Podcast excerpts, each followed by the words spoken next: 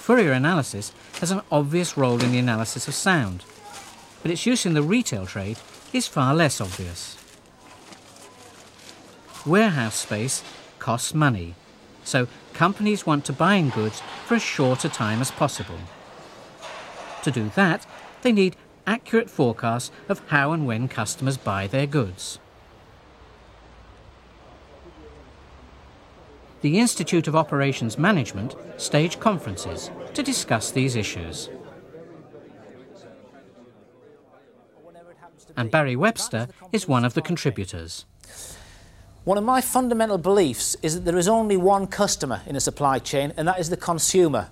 There are no other customers, which is a radical difference. The Institute of Operations Management uh, is a, an organisation that's been around for a long time. It's a professional body that uh, intends to uh, introduce and, and extend the, the concepts, the philosophies, originally behind production systems, inventory control systems, but they've changed their name recently because it's now much broader. It now incorporates a lot of logistics functions, supply chain planning functions, um, and is a, is a very successful organisation with a, a substantial number of members. It's the seasonal nature of goods that has suggested using Fourier analysis. We know that tinsel sells well at Christmas and barbecues in the summer, but other goods tend to vary on a monthly basis. And that is why demand planning is used.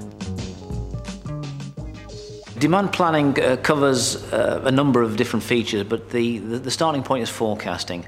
And the, the issue that we deal with is companies who have to predict what consumer demand is going to be. And the basic problem they have is that they have customers who come along and want their products and want their products either immediately or in very, very short times. The difficulty is that it can take a long time to produce the, the product and can often take a long time to get through the distribution chain. Therefore, what they need to do is they need to generate projections of what the consumer demand is going to be in advance of it actually happening. It really is a whole new generation of statistics. The basis of any statistical projection like is the data that's been collected. I'm, I'm sorry, so Barry uses sales data in his software to predict future demand. That line there is now. So if I go that way, I'm going into the past. If I go that way, I'm off into the future. I'm showing three years historically there, and I'm showing two years in the future.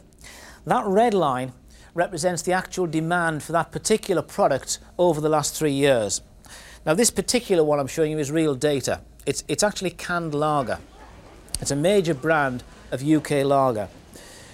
It's the number of tins that are sold per month, so the volume is actually, is actually quite substantial. But when you plot it, you can actually see the pattern of demand. And what the statistics allow us to do is it allows us to detect, first of all, this level here the statistical forecast that we develop consists of three main components. The, the first one is what we call a level, which is the, the underlying demand in terms of how many you sell per period. The period could be a day, a month, a week, and you may sell 10, 100, 1,000 or whatever. The second component is what we call the trend, which is the rate at which sales are growing or the rate at which sales are declining. And the third element is the seasonality component, and that's very much where Fourier series comes into play. We, we use Fourier series to automatically detect whether there is, first of all, any seasonality at all within the demand pattern. And if there is, a, if is seasonality, we detect how many harmonics, i.e. how many peaks and troughs you actually have in the time series itself. The amplitude of peaks and troughs reflects sales in each period and seasonality appears in a vast number of products. Christmas cards and Easter eggs are obvious, but soft drinks tend to sell faster in hot weather. Things like lager, for example, tend to have a peak at Christmas, but also have a peak in the summer in the warm weather. So you'll find that different products can have a different number of peaks and troughs throughout the year, and Fourier series are uh, ideal in actually measuring that seasonality profile. Creating waveforms that mimic this trend uses Fourier. Look at Barry's plot of demand. We have what looks like a waveform. The role of the first harmonic is played by the annual variation in sales. Barry suggested a second harmonic, a twice yearly peak in lager sales. But are there any others? We could guess at some.